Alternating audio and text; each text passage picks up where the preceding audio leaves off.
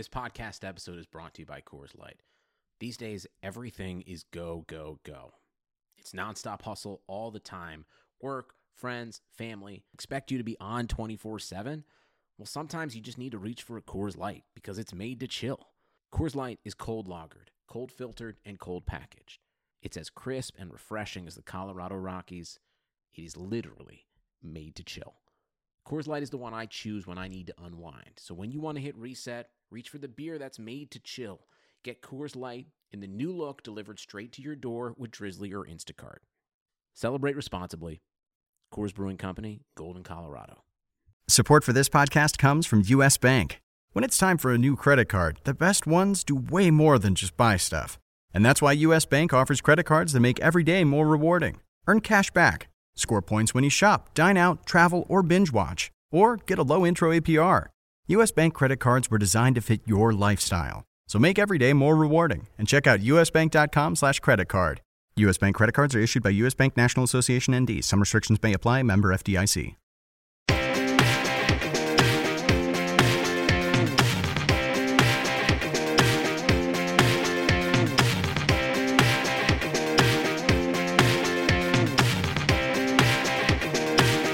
Hi there, hockey fans, and welcome back to RotoWire's signature NHL Hockey Pod podcast with Statsman and AJ. Friends, I'm Paul Bruno in Toronto, Ontario, and you can follow me at Statsman22. My co-host, as always, is AJ Scholz, who's a great follow at AJ Scholz24, and he's back with some uh, content from Madison, Wisconsin. We're looking forward to doing another one of these pods where we talk about AJ's work in written word and uh, looking back at a, a pre- previous year's draft. It's been the focus of our attention the last couple of weeks. We got a couple more weeks to run in this format, and then we'll be looking for some other uh, course of action to keep you entertained during this uh, strange period in our wonderful world. So, uh, AJ, how are things at your end of the of the network right now? You know, it's a little bit of uh, same stuff. I'll clean it up for uh, for our listeners. Same stuff, different day uh, around here. You know, it, it gets a, a, little bit tedious in, in some ways, but you know, Tuesdays are, are one of the highlights. I get to see your shining face and uh, talk a little hockey. So you know, it's never uh, never too bad. Um, you know, but I will uh, throw out my reminder there real quick if anybody has know, questions about the article the series that I've been doing, if you have questions about your keepers for next year, um, just general hockey thoughts or, or, ideas for, for a future show, uh, we welcome you to, to tweet at us and we'll answer those questions and, and interact with you there. Uh, as Paul said, you can follow me at AJ Scholz24 and you can follow Paul the Statsman at Statsman22. All right, partner. Off the top of the show, we're hearing a lot of stories coming out of the NHL front offices. They're talking about a 24 team playoff and heading straight to the playoff after a couple of exhibition games if we ever get out of this pandemic situation. They're talking about going to North Dakota to sequester all the teams and so on.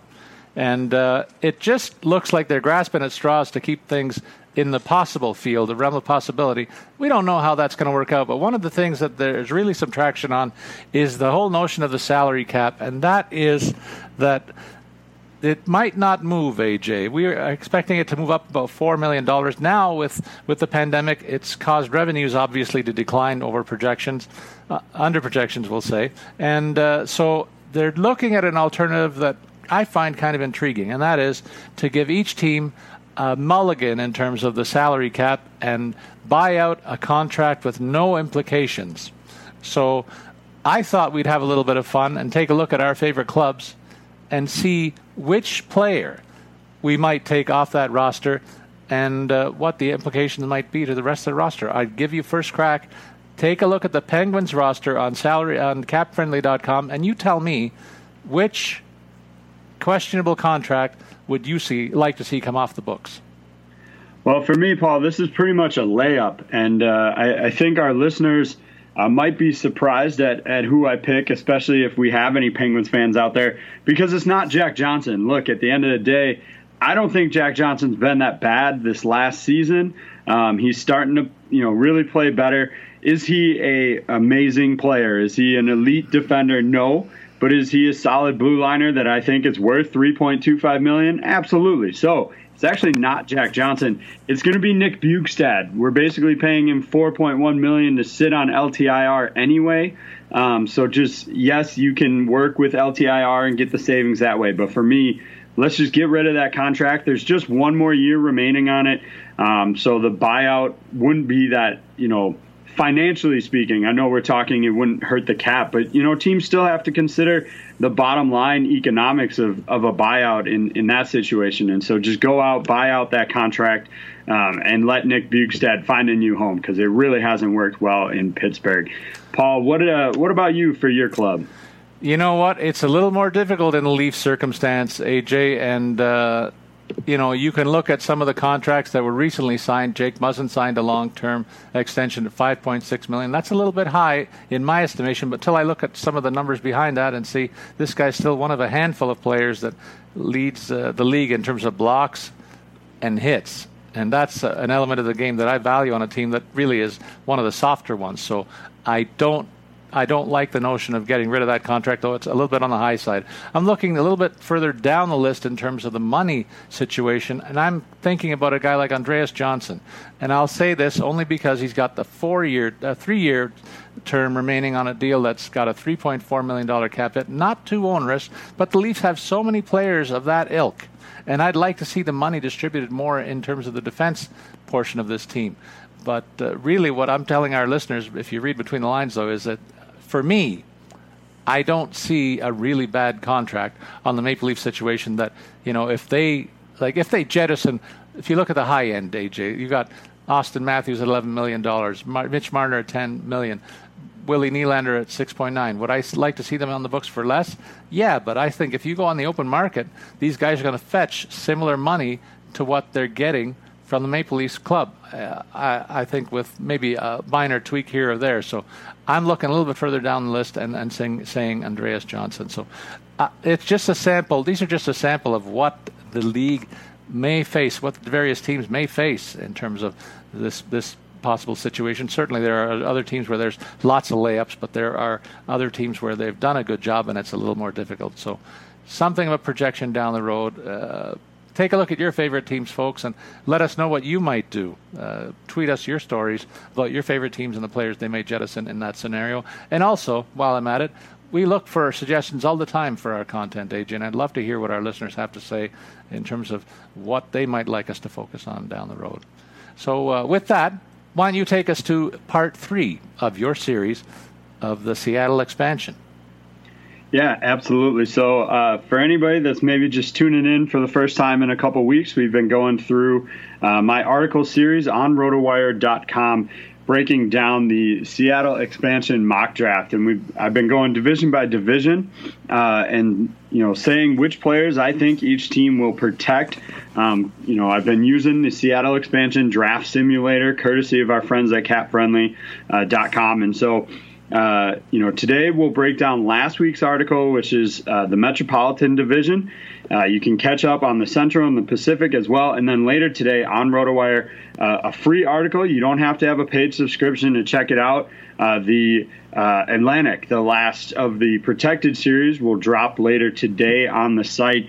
Uh, and then the real shooting begins. I'll start diving into what a team could look like. And there's so many ways to go and so many options that I expect uh, I will struggle with a lot of those decisions. But we'll focus on the Metropolitan here. And uh, we'll start with the Carolina Hurricanes. Uh, first up, as far as no movement clauses here, you're looking at Jordan Staal is the only one for, for the Hurricanes that'll have a no movement clause at that point. Um, and so the cap hit here isn't outrageous, but again, Staal, I just don't see him as a, a um, first line center like they've been using him. He didn't reach the 30 point threshold this year, uh, and so you could make an argument that some of his, you know, his prime years are behind him.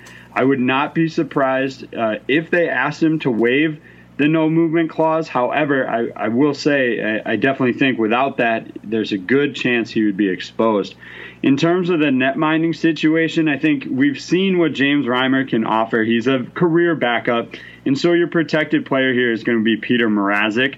Uh, I think that's pretty straightforward, and, and you know, for me, Yes, they didn't lock him up to a long term deal, but I would expect some point in the next league year they'll sign him to an extension rather than letting him hit the free agent market.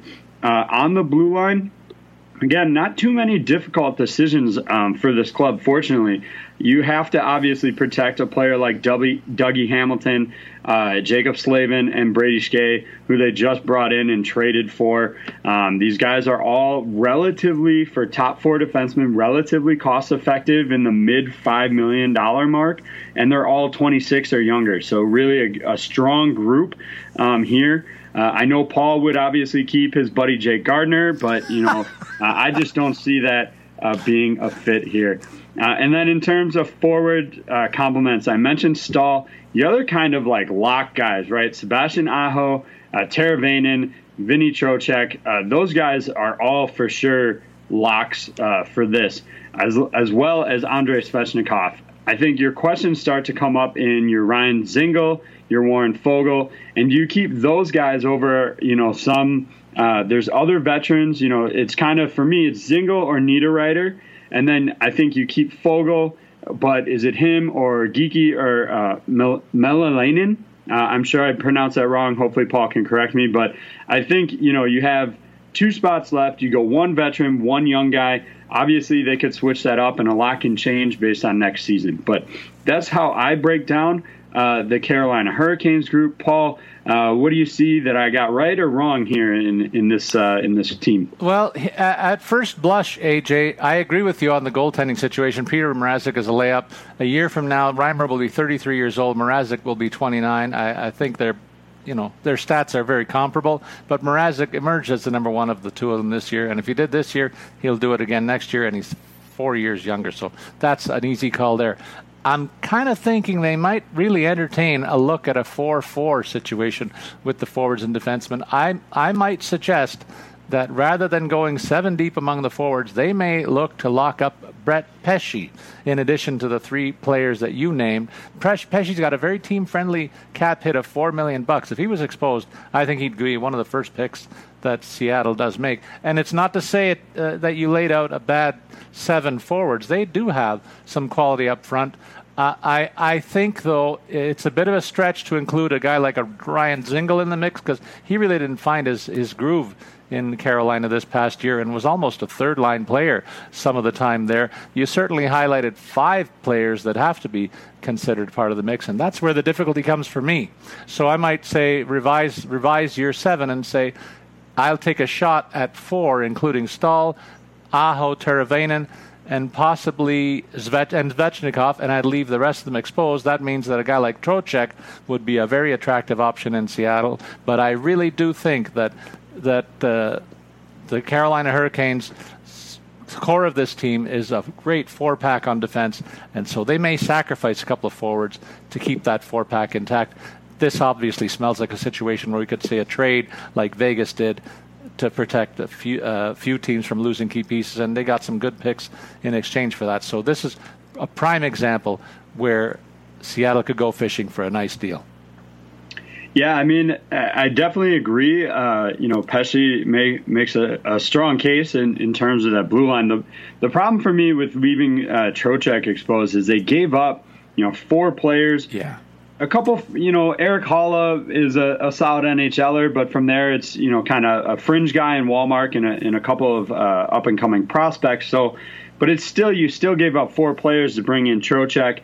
Um, I, th- I honestly think, Paul, uh, to follow up, it's, it's not a terrible idea. I think the only way, in my opinion, that this team would be able to stomach going 4 4 is if they convince uh, Eric Staal to, or Jordan Staal rather, to waive that no movement clause, yeah. and then um, you know you let Staal walk there in, instead, and then certainly a case could be made made from there. And you know I've seen rumblings that uh, you know maybe the the Staal brothers all wind up in Seattle together, all three of them playing together. So it, it would certainly be interesting, um, you know, to see what happened there. We'll move on to the Columbus Blue Jackets now. No players here. Uh, on the on the no movement clause list. So uh, we'll start in nets, and and again, I think it's a pretty straightforward one. It's Joonas Korpisalo, and I think part of the reason it's so straightforward is that Elvis Merzlikins is exempt from the draft because he doesn't have enough professional years of hockey. So they get to keep their presumptive number one. They get to keep the the up and coming backup that's really been pushing, um, you know, pushing Korpisalo and had performed really well when Korpisalo was injured. So they don't lose anything here. Um, you know, they they have another youngster in uh, Kivalinkis.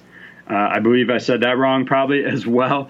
Um, but you know, I don't see him having enough of a resume to warrant Seattle taking him.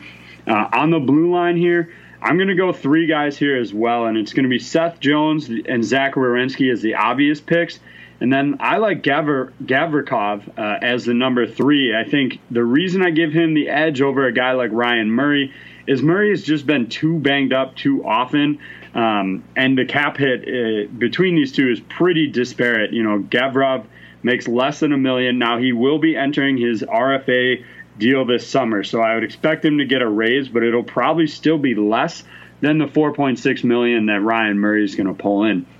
In terms of the forward complement, I am going to make a, a, last minute change. Hopefully, this doesn't throw you off uh, uh, too bad here, Paul. But um, what I have from the start here in my article is I have Cam Atkinson, Nick Foligno, Gustav Nyquist, Alex Wennberg, Boone Jenner, Albert Bjorkstrand, and Pierre Luc Dubois.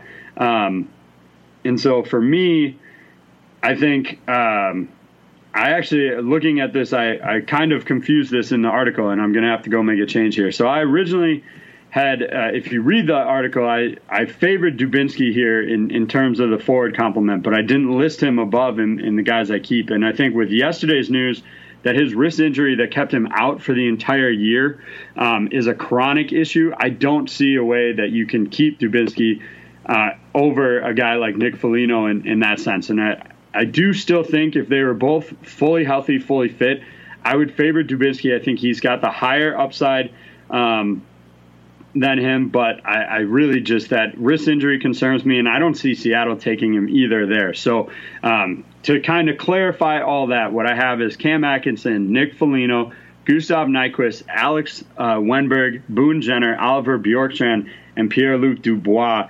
Uh, the guy, a couple names being left out in addition to Dubinsky are Riley Nash, Devin Shore, Josh Anderson. But I think you've got enough complementary guys uh, to really make a case there. Yeah, I think forward is where the uh, Seattle team is going to keep their focus. In terms of the name that you struggled with in the Nets, it was Matiss Kivlenieks, Latvian origin. Uh, they've produced a, a, number of goalies from that, that part of the world in, in recent years, so no surprise that he is in the mix here as an up and comer. But uh, I think you make the right p- pick with Korpisalo and recognizing that uh, the youngster Merzlikins is exempt from things is, is something that our listeners really have to keep an eye on. And Cap, uh, Cap Friendly does a great job of, of highlighting the exemptions. Emil Bemstrom is another one on this list, and Alexandre Texier in terms of people that will threaten for, say, top nine roles here among the forwards. But let's go to the players that you talked about on the blue line. I agree with you, Seth Jones and Zach no brainers. Defensemen, Gavrikov, you mentioned an up. He had a very nice year this past year, and he's going to need a raise over the 925 grand that he earned. Uh, he'll be an RFA now, and uh, I, I, think they got to lock him up as a key part of their top four, exposing uh, the likes of Gabriel Carlsson, uh, Scott Harrington, Markus Nutivaara, David Savard, Ryan Murray is the one that, that probably will be the most interesting if T- Seattle was focusing on the defensive side of the puck. In terms of the forwards, you did make a good call there to leave Dubinsky off the list. He would be 34 when uh, when this expansion draft takes place, and there's a lot younger options here and elsewhere to take a look at in terms of people that you might uh, build around. The other forwards you mentioned, Foligno, the heart and soul of this team, 33 years old. He's not going anywhere, I don't think. Uh, Wennberg, a lock to be a top six guy. Boone Jenner also. Bjorkstrand as well. And du- Luke, uh, Luke, Pierre-Luc Dubois. The, the options then remain, as you suggested, among the forwards. Primarily, Josh Anderson for me would be the, the best option that would not be protected here. And uh, at 26 years of, age, uh, and he already he has, already has a couple of great years under his belt in the NHL as a scorer. He could be a guy that would be a lock for a top six role in Seattle, but I don't think that uh, Columbus would would uh, worry too much about that because they have a lot of younger options and good picks, picks among the seven forwards that you highlighted.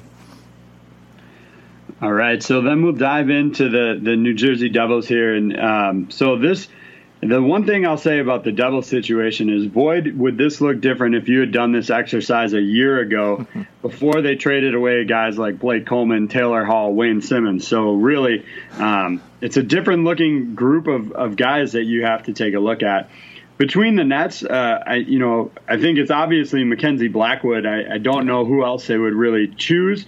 Um, they've already tried to bury Cory Schneider in the minors. He might qualify for their choice of, um, you know, free contract that they could dump without having to worry about uh, the cap implications there. Although there is another contender on this team I'll get to in just a second. on the blue line here, uh, my guys that I would protect are Damon Severson, Will Butcher, and Connor Carrick. And then, of course, that guy that I mentioned, PK Subban, it just has not worked out there. And I ultimately, I think this was a big part of why uh, the club uh, fired general manager Ray Shero. They're not going to find an easy trade partner for PK Subban's $9 million cap hit. And that's why they would obviously consider uh, shedding that. And I think it's why they were forced into trading away Sami Vatanen and Andy Greene at the deadline instead. So uh, I think this would be a leave them exposed, cross their fingers, and honestly, this might be a situation where they'd be willing to trade something to Seattle to take PK Subban uh, off the books here for them. In terms of the forward complement here, uh, it's relatively straightforward off the top. Travis Zajac, Kyle Palmieri, Miles Wood, uh, Pavel Zacha, I think, are all clear, uh, you know, locks here. Uh, I also like Joey Anderson, Nico Hischier, obviously, and then Jesper Bratt, um, who's, you know, he's going to come uh, head into an RFA year and cost them a pretty decent uptick. What benefits them here is Nikita Gusev and Jack Hughes are both exempt, so they can go deeper into the forward group here. Um, and so I think they're really in a good position. Um, I would imagine, look, if I'm looking at this list as Seattle, I probably would take PK, PK Subban anyway, in the hopes that he could return to the player he's been in the past. Um, but certainly they could try and dump that salary by making a trade here. Paul, what say you about the Devils? Yeah, the goaltending situation's a no-brainer. Mackenzie Blackwood is the guy. I want you to think about something else with PK Subban. Maybe they make a deal with Seattle, Seattle and say, we'll retain some of that salary. That might be another thing that makes Subban a little more attractive than he look, looked last season. In the last couple of years, his game has really dropped off. But if you could get him and only pay like five or six million for the duration of the deal, which expires at the end of the 21-22 season, a lot more palatable in my estimation. And you don't, you never know what sort of assets that they'll be able to extricate in terms of draft compensation or prospect compensation to to uh, bring Subban in and get him off the books in, in New Jersey. Uh, I think the the picks that you make on defense are sound. Severson, to me, I like this guy's game, offensive game for a long time, but he had a terrible season defensively last year. And uh, so, really, they have their power play specialist, but boy, I'd be hesitant to include him among my top four skaters in terms of ice time on the back end, the way he performed last season. Still, he's the best of a bad lot here. Will Butcher uh, was hyped as, as one of the top college players a couple of seasons ago, and really not lived up to that level, I will say, but still serviceable defenseman here. Connor Carrick, I got to see him in Toronto as a third pairing defenseman. He slots in more or less the same way uh, on this roster for me. So that means they've got a lot of building to do here, and they can ill afford to lose any of those three guys. And after that, the pecking order is really slim in terms of defenseman options. Nothing uh, jumps out at me in terms of players, other players that they would consider. Um, among the forwards, I think you got it right, AJ, in terms of the ones that you protected. I would suggest that maybe Janne Kuokkanen, Kuokkanen is a guy that uh, might generate some interest in Seattle, a young 21 year old, be 22, coming off an RFA deal there, and a guy that they've given some top six minutes to in Jersey. I think there's some offensive upside that's been untested here so far. So he's the only one that I might be concerned as a Jersey fan that they might lose off this list beyond the seven players that you protected. So I think it's a pretty easy decision here, but boy, would they love to jettison that that Subban contract. Yeah, absolutely. Um, so then we'll take uh, we'll take a look at the first New York club. We'll start with the Islanders here. Now um, we have to take the uh, you know what we have in terms of signed contracts, players in the league right now, and so in that case, given that perspective, Semyon Varlamov is the netminder that you protect here. Thomas Greiss is another guy who's a solid career backup. Um, and certainly a player that you know maybe Seattle would look at in, in terms of you know getting a, a, a backup in here. But having said that, uh, the big wild card is obviously Ilya Sorokin uh, and whether or not he signs uh, with the with the team heading into next season. The question mark is how they classify his eight-year KHL career, and I believe that based on the rules of professional seasons, it does not say NHL seasons; it says professional seasons. I believe that Sorokin will be required to be exposed in the draft if he signs with the Islanders ahead of uh, next season. And that will kind of be the determining factor. If he comes over from the KHL, puts up even halfway decent numbers, uh, I think they protect him and, and Varlamov is exposed. But if he struggles at all, then maybe that's a different decision. But for now, based on players currently signed by the Islanders, we'll go with Semyon Varlamov uh, in the Nets. On the blue line, uh, I look to Ryan Pulock, Nick Leddy, and Adam Pelech uh, I think the the biggest kind of question mark is Devon Toews versus Adam Pelech. The thing for me, the reason I'm favoring the shutdown defender in this situation, just look at what the Islanders did once Pelech got hurt. I mean, this team completely fell apart here.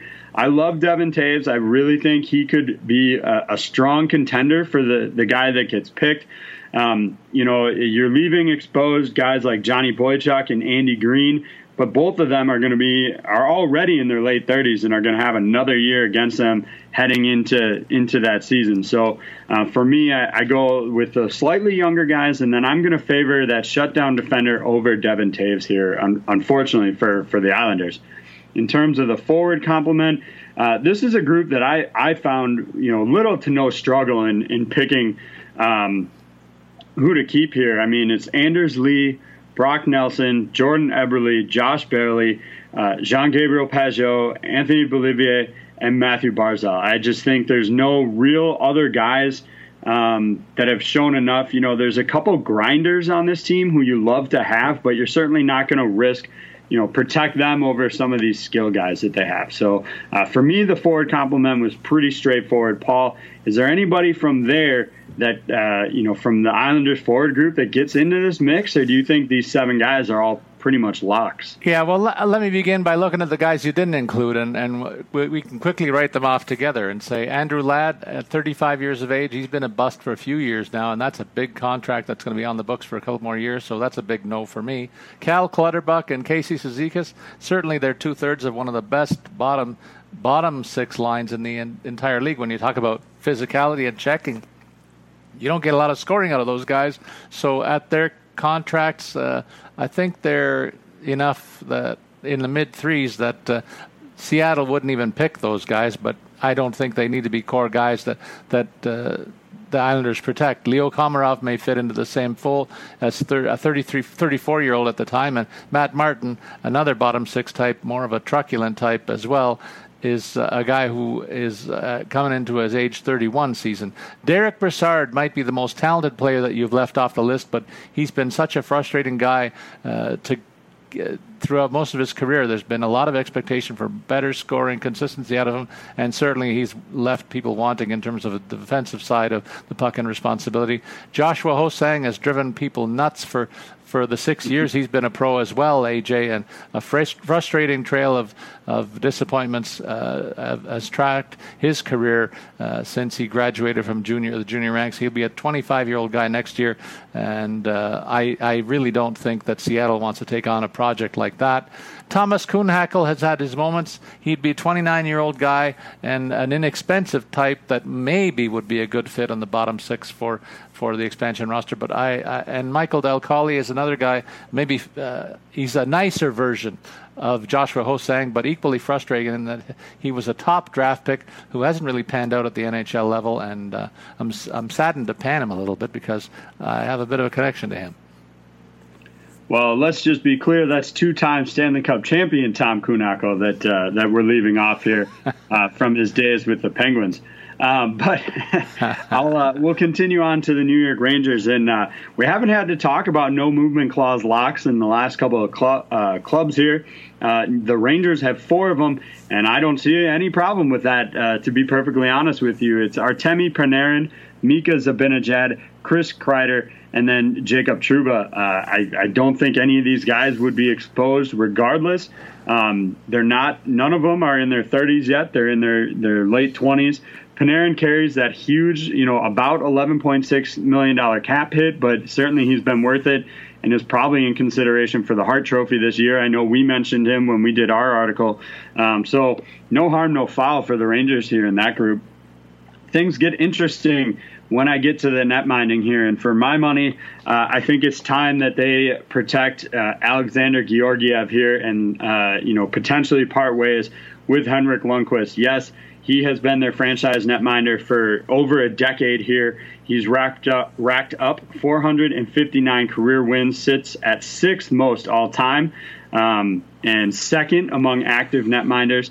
Um, but I just think he's 38 years old. He'll be 39 by the time uh, that comes up, and he'll be heading into a contract year too. And so if they let him, uh, you know, be exposed in this draft, uh, then you know whether or not to sign him, how you work out the term and the money on that becomes Seattle's problem and, and not the Rangers. So um, I, I, do think it's time for for a change there for the Rangers. It'll be a tough one for the faithful there, but uh, you know it's a it's a decision that needs to be made. I think. In terms of the defenseman on top of Trouba, uh, I think you absolutely have to keep Anthony DeAngelo, who had a breakout season this year. And then I like Ryan Lindgren uh, for the offensive upside. He's 22 years old, uh, and I would take him over the likes of a Marc Staal, a Brendan Smith. Um, and so I, I, I, think they go kind of more offensively minded in that group. Among the forwards, in addition to the three protected guys, Panarin, Zibanejad, Kreider, Pavel Buchnevich is a lock. Ryan Strome is a lock as well. And then things get a little more interesting in which of kind of a, a rotating group of youngsters you want to keep. And so for me, I went really on the young side here. Guys that I think are going to have uh, high upside in Philip Chytil and Lias Andersson. I think those are the two young guys that they build forward with um, in a team that's rebuilding, re- retooling, whatever you want to call it for them. There are some other options here. Uh, Paul, maybe there's some that you like, but uh, for my money, I went with the two really younger guys. Uh, kind of coming into their own, and I think it benefits this team as they move into a more youthful era, in part by getting rid of uh, Henrik Lundqvist here. So, what say you, Paul? Well, first of all, with the Lundqvist quandary, I think that's going to be solved this summer or this fall, whenever the off season does take place. That uh, New York really has to make a decision there clearly. Georgiev is is got to be ranked ahead of him in terms of a longer term keeper, much younger, and he's performed admirably in the opportunities had to show his skills. And don't forget, they have another guy they don't have to protect that we saw a little bit of, and that's Igor Shesterkin. That's going to be their goalie tandem for years to come. And uh, really, the King has had his run in uh, in New York for a long time. He's going to be 39 by the time this expansion rolls around, and there's no way that Seattle's going to have any interest in him at all, playing out the final year of a contract. Should he be on the roster at that time?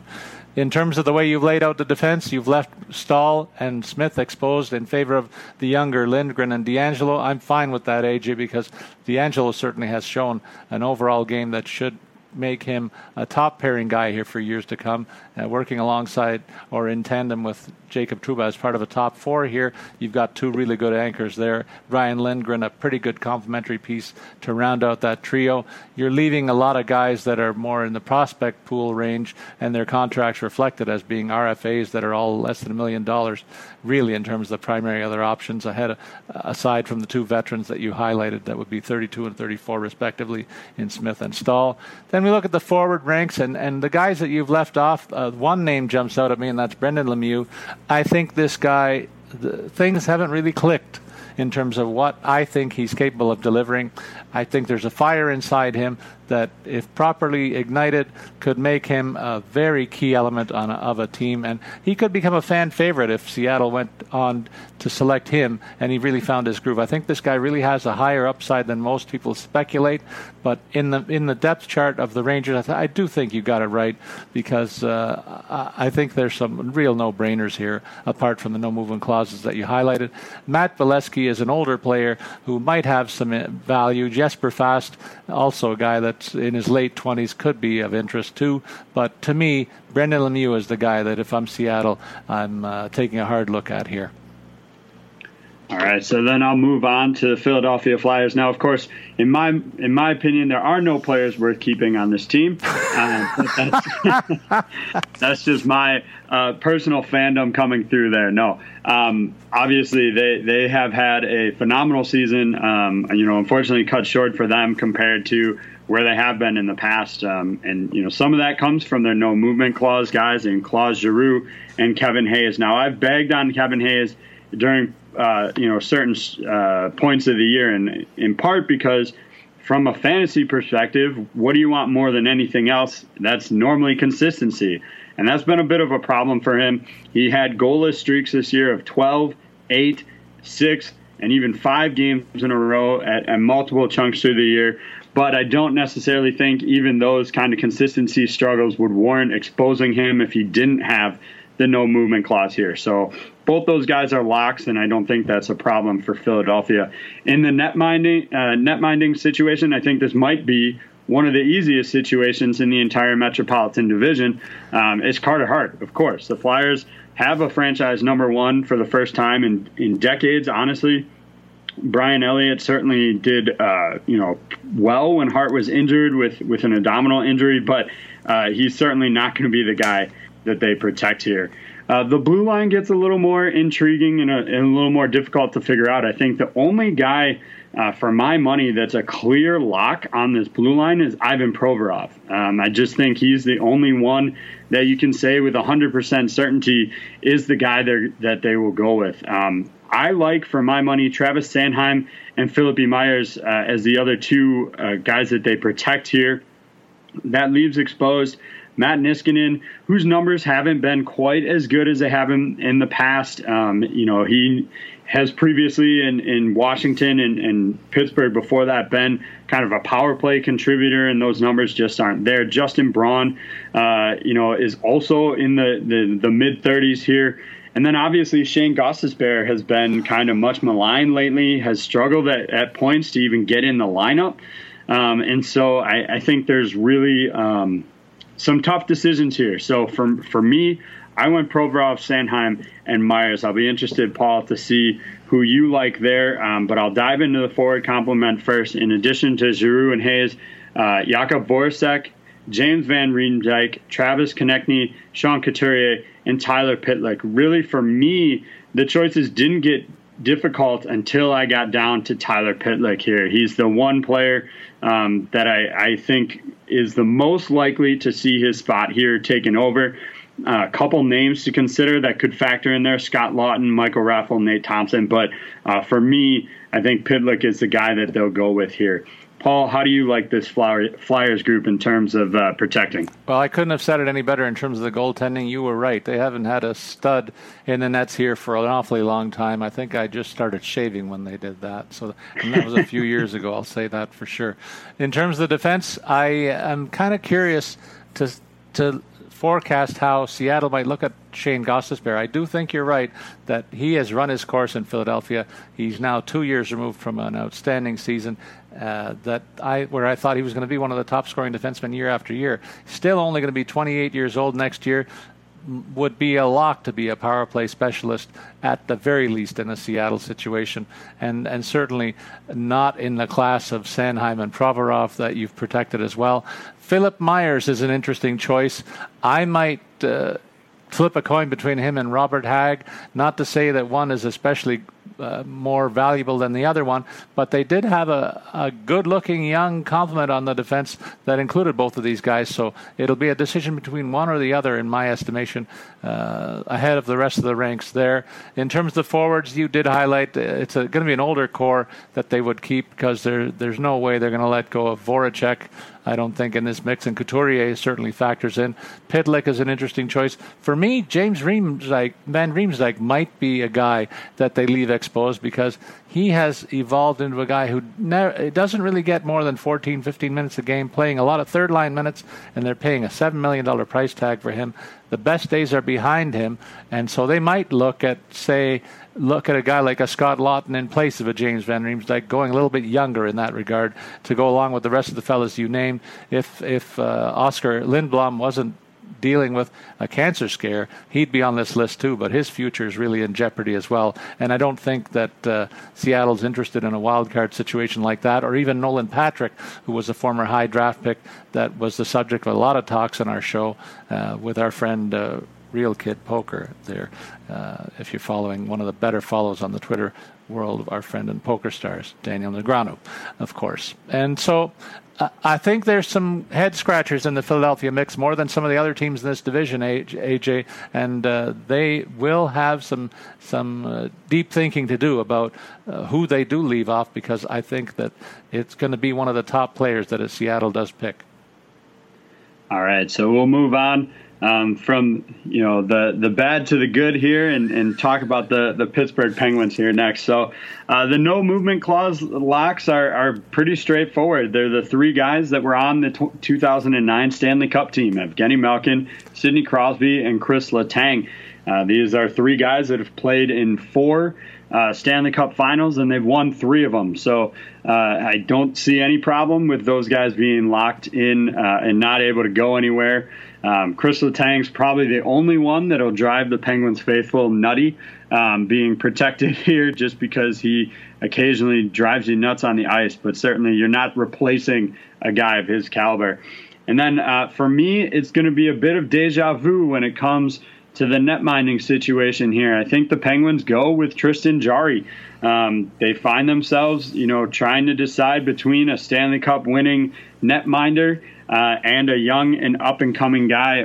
And I just think that that Murray, uh, his consistency struggles for a team that's in win now mode just don't uh, don't help his case here. Uh, I think Tristan Jarry has been the more consistent netminder for them uh, when they've when they've needed him most. Um, yes, he still hasn't really held a, a, full load, but that was the same situation that they were looking at uh, just a couple of years ago when it was Matt Murray or Marc Andre Fleury. And so for me, I think they need to go with Jarry at, at this point. Um, you know, I don't even know based on who else is available. I don't know that Matt Murray would even be the guy that gets taken. Obviously, it would create uh, some awkward situation to leave him exposed and have him not leave. Um, but certainly, uh, it's a situation that they they have to go with, in, in my opinion. In terms of the blue line, I'm going to go Letang and Brian Dumoulin. I think those are locks to be the the two guys that they uh, for sure lock up because they pair so well together on that top pairing. And then for my money, I, I think they go Marcus Pettersson as as the third guy. Look, uh, you know the Seattle's not taking Jack Johnson. They they like Jack Johnson and what he offers, and so you know they're they obviously want to keep him, but I don't see Seattle taking him by any stretch of the imagination. And John Marino, they're they're kind of wonderkind uh, from you know from uh, this year is uh, exempt from selection. So by keeping Pettersson, Dumoulin, uh, and, and Letang, you have your top four essentially. Yes, Justin Schultz uh, is there and available, but their their chances of retaining him this summer, I think, are pretty low. Not to mention that his numbers really haven't been great, kind of since since coming back from that injury. So I, I think you leave him exposed uh, if he's even on the team at that point.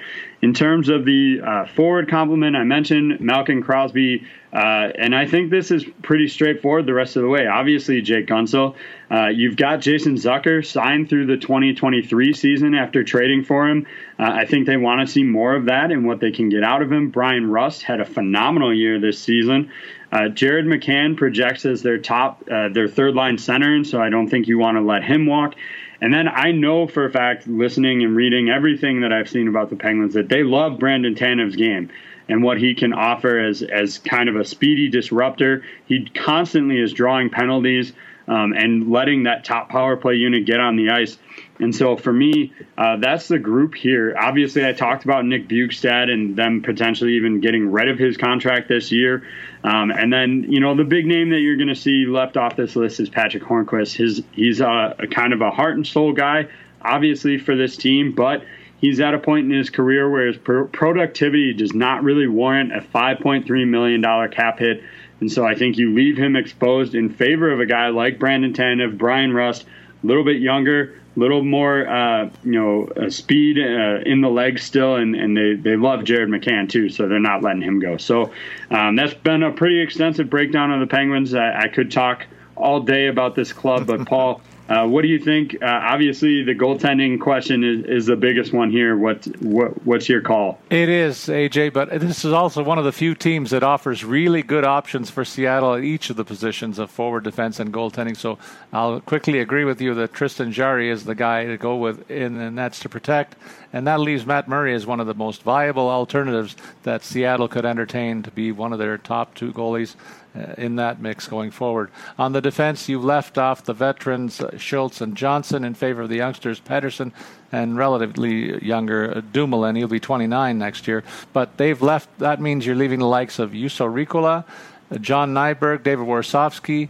Zach Trotman, and Chad Ruhwedel. All of them have some utility in terms of uh, where they could fit in in terms of the Seattle mix there. So a wealth of options on the blue line here that Pittsburgh will not be able to protect uh, because they have too many forwards that fit into the must-keep category. You've highlighted all the ones that I would keep as well. Hornqvist, a little bit longer, and older in terms of NHL experience, would be 34, and that takes him out of consideration. Bjugstad just can't stay healthy. I've got a lot of time for this guy when he is healthy. He is a dynamic player and a big, rangy guy with speed, the, just the way I like them, but just can't stay healthy enough to make him a viable alternative. The key name here that you haven't talked about, there's two of them. Connor Sheary is one. He's back for a second tour of duty with, with Pittsburgh currently, and a useful piece that sometimes fits into the top six here uh, is a vi- viable alternative for a top six role on Seattle projected team. Zach Aston Reese is another guy that might fit into that same category. And uh, we saw Anthony Angelo get a bit of a cameo uh, when the Penguins were injured, as uh, banged up a little bit during the season, and so Teddy Blueger. they, have got a wealth of options here, depending on how big uh, Seattle wants to uh, go here in terms of a, a, high-ranking contract or a lesser one with a prospect upside. So, uh, great options in any, any position in the Pittsburgh mix. All right, so we'll dive into our, our last team here. Um, and the the one uh, at that point in time, the one player on a no movement clause will be Nicklas Backstrom, and that's only because Ovechkin's contract runs up uh, in uh, at the end of the 2021 season right now. Uh, he will absolutely be re-signed before that, and almost certainly will have a no movement clause in there by that point. But in terms of how things shake out right now, it's Nicklas Backstrom is the lone no movement clause guy here. Um, and I don't see any reason that uh, they they wouldn't keep him anyway. Things get interesting right off the kick uh, with uh, the Washington Capitals in terms of who to pick in the net minding situation. Uh, it's for me right now. It's still Braden Holtby. He won you a Stanley Cup. He's only 30 years old. Um, yes, you have Ilya Samsonov waiting in the wings, and he would be a very intriguing uh, kind of future netminder to, to pick up. Imagine this you take Henrik Lundqvist from the Rangers as your guy of right now. You take Ilya Samsonov as your netminder of the future. He'll be an RFA when his contract uh, comes up. And so um, it's a really intriguing prospect for Seattle here. But I think uh, as much as Washington probably doesn't want to lose Samsonov, I just don't think the time is right to move on from Braden Holtby, especially when you're seeing guys like Fleury and Lundqvist playing into their late 30s. You've got potentially another five to eight really good years left of Braden Holtby. and this is a team in win now mode, and and will be uh, for you know the next five to eight years, exactly when you would have him. So um, it's a tough uh, choice there, but it, I think it has to be Holtby uh, for my money. On the blue line, uh, John Carlson obviously leads this group and, and will absolutely be protective. Uh, I like Dmitry Orlov and Michael Kempny as the other two guys here. I think Radko Gudas and Nick Jensen uh, and Brendan Dillon, all three of them, kind of offer you the same player relatively same ages, same cap hits, and so um, really it would be throwing darts at a board in terms of which one of those guys would you would want to protect. I like what Orlov and Kempny can offer, alternatively better than those guys. In terms of the the forward complement, uh, I don't think there's going to be a whole lot of surprises here. It's it's Backstrom, obviously, Ovechkin, Kuznetsov. They love Tom Wilson and, and everything that he offers. They're not going to let him go anywhere. Lars Eller, Jakub Vrana, and then my one maybe question mark is I, I consider TJ Oshie being left off. He'll be 34 years of age at that point. He makes 5.75 million against the cap. Richard Panik is is a, a nice kind of strong, cheaper, slightly younger option. Um, but the fact of the matter is, Oshie is still one of the better goal scorers in the league, uh, and I really think he can continue to provide a quality value again for a team that continues to be in a win now mode. So um, that's how I round out Washington. Paul, what say you about that group? Well, I can make this quick and say the biggest opportunity for Seattle here is the goaltending mix if Seattle can get one of these two guys, I think they wouldn't mind. They can close their eyes and say, "Okay, we'll pick either one. It doesn't matter." You get Holtby in his prime still. He did. He's coming off. I'll say this: he's coming off one of his poorer statistical seasons, but he's still in that 30 31 age bracket that does, as you say, suggest that he has uh, at least five or six good years left in it in the tank. But if Washington does keep him, I think Seattle wastes no time and pivots to Ilya Samsonov. He's just far and away the better option. The, the goaltending situation is far away the better option that, for Seattle based on the landscape that you pick uh, highlighted. I agree with all the players that you've protected there. Uh, the veteran guys on defense more are the defensive side of the puck not too exciting uh, uh, options there, in my opinion. On the forward ranks, Garnet Hathaway might uh, rate with Richard Panik as the best forward option. So when you compare those those few names against the goaltending opportunities, Seattle will no, look no further than the crease when they're considering Washington's available list. Well, that rounds up the Metropolitan Division here. I will say, um, if you take a look at the picture at the top of that article, there's no surprise that I have a picture of Matt Murray and Henrik Lundqvist shaking hands as I leave both of those guys exposed uh, in the draft here. So, kind of uh, tipping my hand there with the picture at the top of the article. But just a reminder that the Atlantic Division article will be up on RotoWire later today all of these articles, all four of them, and next week's article or the week yeah, next week's article where I pick the team, all five in the series are free, uh, regardless of whether or not you have a RotoWire subscription. Uh, so you can go to RotoWire. Um, if you've never used the site before, you can go to rotowire.com slash free, F-R-E-E, sign up for a 10-day tr- free trial and check out the full site um, for 10 days. But you can dive into these articles, no cost needed there. And I would encourage you to interact with us on Twitter or in the comment section uh, on your take for uh, all these series of articles and, and who you like and don't like. All right, AJ, with that, we're going to pivot to uh, our continuing series of NHL amateur redrafts going into the 2012 draft. And uh, one proviso that we're going to make right off the top we already drafted Freddie Andersen in the first time he was in the NHL draft, in the 2010 draft. He was again drafted in 2012 because he wasn't signed by Carolina in that first opportunity. I think it was Carolina that picked him. I may be wrong there. But in any case, uh, we'll go on and take a look at the 2012 redraft situation. And AJ, it's your turn to go first in what I think is a def- uh, defense loaded draft. There are a couple of great goalies in the mix too, but the forward picking is a little thinner than what we've seen in other drafts. I'm curious to know which way you're going to go with your first pick. Yeah, there's there's a ton of ways to to to break this down, and and I do think um, it is a defensive heavy group, and and I'm gonna you know pull your heart out, Paul, and, and take. Morgan Rielly with the first overall pick. He went fifth overall to Toronto that year in that draft class. I think if you were doing a, a redraft of, of that class as a whole, um, I think he would go first overall um, to Edmonton. So uh, for me, it's Morgan Rielly. 54 goals, uh, 216 helpers uh, in his career, and I think he's while it is a deep defensive class, I think he's uh, a step above the rest of the group here, and I, and I had to snatch him up right away. Well, you knew I was going to go in that direction too, so that was more of a defensive defenseman pick, if I if I can say that, AJ. And and you know what? A neat story about that draft is when when it took place and it was reviewed the day of. Brian Burke, the Leafs GM, said, "I just picked the best player in this draft. I know I did." And this is one time where that guy was right.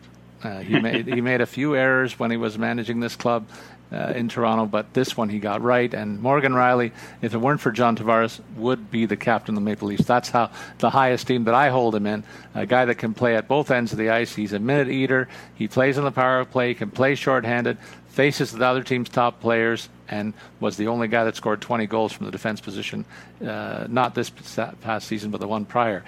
Very good offensive upside as well going forward in his prime, and uh, they're going to lock him up to a big deal in the very near future. Uh, I'm going to counter. I'm going to go to the forward ranks to pick uh, the guy that statistically ranks as the top scoring forward. I'll say uh, in the draft uh, of that year, and that's Filip Forsberg. Was picked by the Washington Capitals. Is playing now for the Nashville Predators and has amassed 353 points in 458 games. He was 11th overall in the draft. I'm taking him number two. I think that's a great pick, Paul. How in the world that guy never played a single game for the Washington Capitals and they why they traded him away, I will never never understand that because he has been a phenomenal player throughout his career for the Nashville Predators and, and a great pick for you uh, there. I'm going to actually stick with defensemen. You mentioned that this isn't the deepest forward group, um, and so I will take a really get myself a top set of blue liners here, and I'll go Jacob Trouba, who went ninth overall to Winnipeg, uh, currently with the Rangers. Another kind of offensive guy. Uh, if I'm if I'm building a team, I've got my one-two power play quarterbacks right there.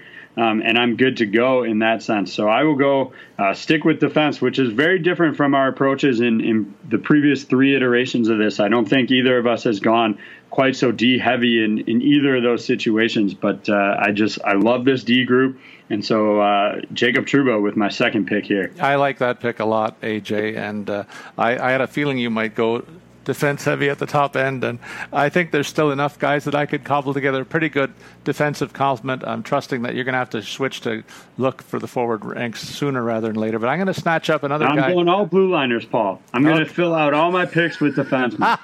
well, okay, I'm going to I'm going to stick with the flashy European forward uh, forward possibilities here uh, that exist in this draft and I'm going to go with Teuvo Teravainen, a guy who came out of Jokerit, uh, Helsinki, in Finland, and has climbed to the top six forward position in uh, Carolina. Has 289 points in 428 games.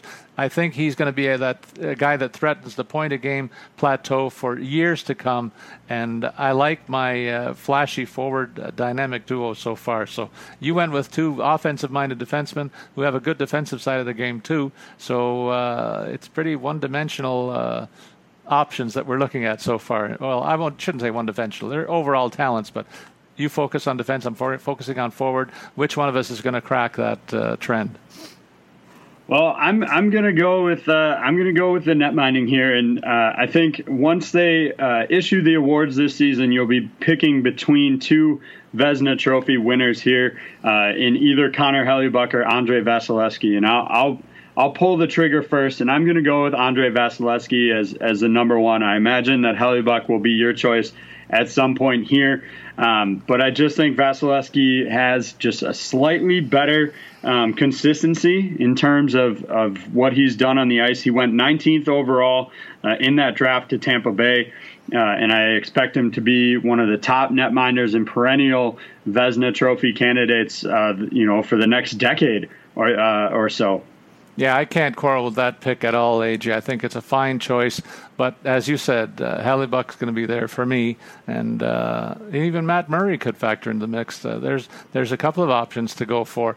I'm going to go to the defense ranks though, and I'm not going to pick the next guy that you might have thought. I'm going to go down to a third round pick who was 86th overall. I love this guy's size. I love his shot. He's got uh, skill at both ends of the ice. Uh, Stanley Cup champion, the Colton Parayko is my next pick. Fair enough. Fair enough, Paul. Uh, and I definitely, I definitely like, uh, you know, his game as well. I, I, guess I'll take a forward at this point. Um, so for me, uh, I'm going to go with Tomas Hertl. Uh, I think, you know, he's just one of the top producers here. Went 17th overall to San Jose.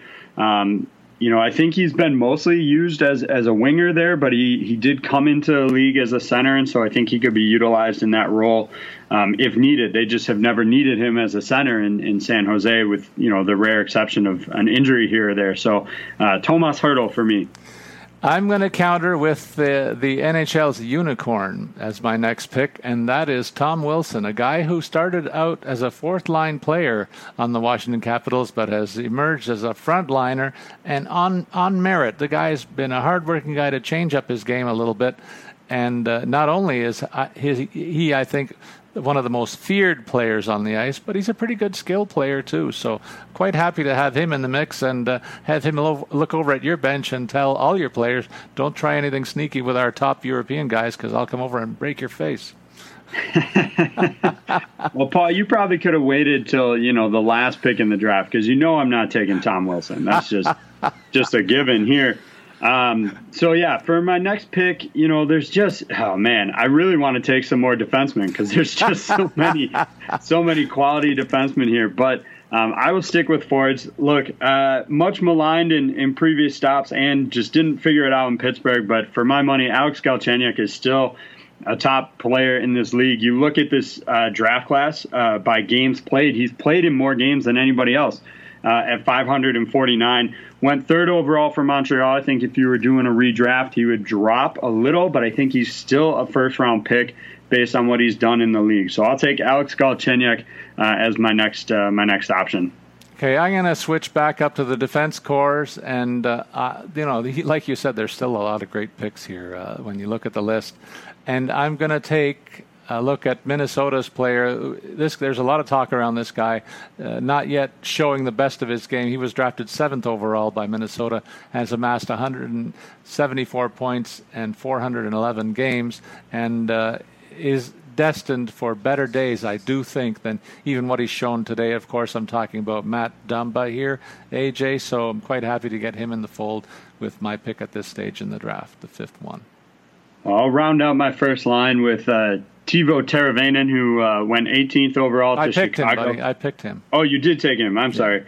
Um, oh boy, do I do it? Uh, you know what? Uh, another option, late round pick. Uh, you know, maybe not the most offensively gifted, but sixth round pick, 156 overall to your Maple Leafs. Connor Brown, uh, 59 goals, 83 helpers uh, in his career yes, more of a, a plugger here, but uh, you know, really, I think he, he has started to hit his stride offensively, especially with uh, you know the move to Ottawa, kind of freed him up. Uh, was always a 20, maybe 30 point guy for Toronto, but was able to hit that 43 point uh, mark this season. I love that pick, AJ. If I could pick a, a, team of 20 guys like Connor Brown, they'd be so much fun to watch. Uh, I know they'd be hardworking play hard at both ends of the ice and give me 20 goals a year. So that'd be quite a roster, a consistent looking roster with no superstars, but one that would be very difficult to play against. I love that choice by you at this stage in the draft. I'm going to counter that by going for, for a total skill opportunity guy, and that's Andreas Athanasiou. He is a guy who I think is going to light it up in Edmonton going forward. He uh, did get a chance for a lot of ice time in Detroit, but that team is in a major rebuild, and uh, he's on a fast track to a much better opportunity uh, with the uh, chance to light things up as a top six guy, a power play guy uh, in the Edmonton mix. So I'm quite happy to get him at this stage. All right, so uh, I'm going to stick with some fours. I, I was really hoping maybe uh, Double A there would, would slide under the radar for you, um, but obviously that that didn't happen. Uh, one player who is just starting to come into the league, but I think uh, can really find a find a place again. I, apparently, I'm taking all the Maple Leafs here, but I'm going to take Alex Kerfoot. He went fifth overall uh, to New Jersey. Uh, never really played much for them, if at all. I, I, I double check here. Um, no, he did not end up playing for New Jersey at all. He uh, played with Colorado, and then this last year in Toronto his production went down, but that's to be expected when you're, you know, kind of bumped down the lines in, in that star-studded group that they have uh, in Toronto there. Um, but I still think he's a 30 to 40 point producer every year and, and a solid ad- addition. And uh, I'm going to go with Chris Tierney as my next pick, AJ. He was picked by San Jose in the second round, 55th overall, but in Ottawa, he's going to get a chance for a top six role here going forward. And I think he's going to emerge as a pretty good playmaking center, a guy that might be a really nice third line center when his career is said and done. Uh, very good choice for me at this stage in the draft. I'm quite happy to grab him there. All right, so I will go with uh, Tanner Pearson. 108 goals, 107 assists this year. Um, drafted 30th overall by the Kings. Uh, you know, kind of a guy that overall flies under the radar, and, and partially because the Kings have been so bad this year. But um, even before that, just kind of goes in, does his job, uh, and really uh, kind of, as I said, not not a big name guy, um, but uh, 45 points with uh, Vancouver this year. And that gets back to, you know, he had that weird season in 2018 19 where he was with the Kings and then he was with the Penguins and then Vancouver kind of got moved around a whole bunch. So, um, you know, with kind of settling back in, being at one team, he was able to get back to being a 40 point guy. AJ, I'm going to counter with another defenseman, uh, highlighting the depth of this draft that we're picking so many of them today. And I'm going to go with Carolina's Jaccob Slavin. I think this guy's a solid guy in a top four over there, and he'd be a solid guy in my top four. Uh, even if we were drafting more than one year, I think I'd still find a way to put Slavin in the mix there. I do think he has an upside that we haven't seen yet, and he's already amassed 151 points in 377 games. That's just shy of about a 40, 40 points per season pace quite uh, quite reasonable to expect that to continue and then some going forward. Well, I have to to give a nod to a University of Wisconsin guy with my next uh, my next pick. Uh, Jake McCabe went uh, 44th overall to Buffalo in the second round there. A bit more of a, a defensively minded guy. Again, kind of flown under the radar just because Buffalo haven't been uh, a, a, top tier club, but uh, he can contribute uh, in some offensive role. It's not the key to his game, um, but you know more of a shutdown defender. And I really don't have uh, a, a, guy that focuses more on the shutdown side, you know, having Trouba and Morgan Rielly. Not that those guys can't play defense, but they're more offensively minded. So I'll go uh, with the University of Wisconsin. Go Badgers, uh, Jake McCabe. All right, I'm going to give you a bit of a break here. I'm going to take Connor Hellebuyck right now uh, to give you a, a, little more room to operate with your last pick, AJ.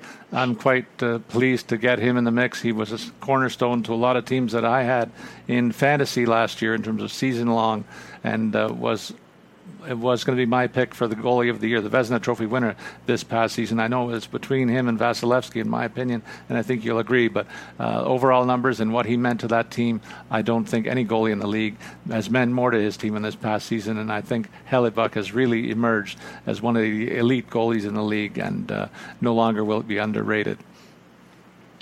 All right, so I had I had a tough tough choice for my last pick here, and and uh, I honestly considered Nail Yakupov, who has been one of the most maligned first overall picks, and rightly so. For a first overall pick, his numbers are not great, uh, 136 points in 350 games, but he's still pretty high up there if you look at this class in terms of overall points, top uh, probably top 20, just eyeballing it real quick, maybe even top 15. Um, but I think instead I'm going to go with Josh Anderson uh, for Columbus. Went in the fourth round, 95th overall, 267 games played, 65 goals, 50 helpers.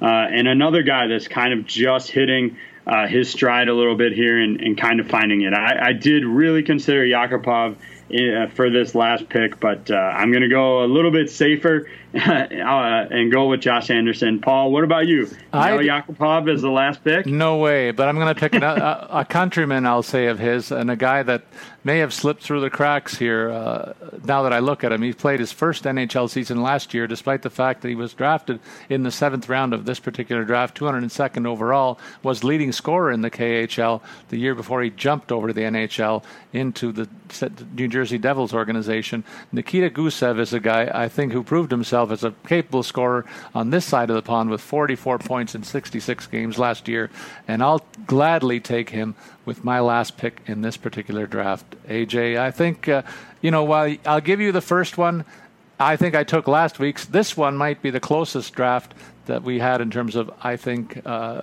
me having difficulty saying which one of us has the better team on first blush. I might leave it to our listeners to break that tie, but uh, those are my impressions today. I think we both did a pretty good job, and uh, I think you were hamstrung by picking the, the, the, the, goalie earlier than I did, give me a little bit of latitude to build up an offense, but uh, defense was the name of the game in this draft, and I think we both did very well there. Yeah, I mean, I definitely think this is the closest of the three, though I would uh, contend that I don't think you beat me last week in the 2011 group. But, you know, say, say, what you will about, about our, our draft choices there. Um, but again, I, I, do think it, it continues to kind of uh, show our different uh, perspectives on, on the game. you know, the fact that you took a guy like Tom Wilson, um, you know, who's a, a, a, different type of player than some of uh, you know today's you know uh, than uh, you know a Tomas Hertl, a, a, kind of speedier skill guy, and uh, both have places in the league and, and, benefits to them. And I think it just speaks to how uh, you know how we each see the game a, a, little bit differently, which is great for. For our show and for having uh, these discussions, it just leads me to think, AJ, that people can have a lot of fun while there's not being any games being played. Certainly, the two topics that we've come up with uh, in terms of the Seattle redraft and then uh, the Seattle expansion draft and then the redraft of prior drafts, you can get together with buddies and uh, have your your access to these lists and have a redraft and then tally the points that they've accumulated. That could be a really neat instant pool kind of concept that uh, that might take hold. Uh, I, I, could see that being a popular game that you can play with your buddies uh, during during these pandemic times if you can go online together with one another. Yeah, it's certainly an an intriguing option. Uh, I think you'd have to figure out a way to, um, you know, incentivize defensemen in in some way so yeah. that it wasn't just. You know what you don't want, right? Is you don't want the draft to just be you and your buddies going down the point total list, right? So, right. Um, you know, make some requirements for for wingers versus centers, and and obviously uh, maybe incentivize D, you know, defensive goals slightly higher. There, there's something there, Paul. I, I I like what you're selling. Good. We might build on that down the road, AJ. But uh, for, for today, that wraps up another episode of Puckcast. I thank you for your contribution as usual, and I thank our listeners for tuning in and getting their hockey fix here. Uh, a reminder to follow us on Twitter. Follow me, Paul Bruno, at Statsman22, and you can follow AJ at AJ Scholz24. As always, we invite you to listen into Puckcast to get our tips to stay ahead of the competition in your fantasy hockey planning and research and to have some fun during these times when we're all isolated from one another. So long, everybody. Come back next week and listen to the final round of uh, our Seattle expansion draft and uh, the 2013 NHL redraft.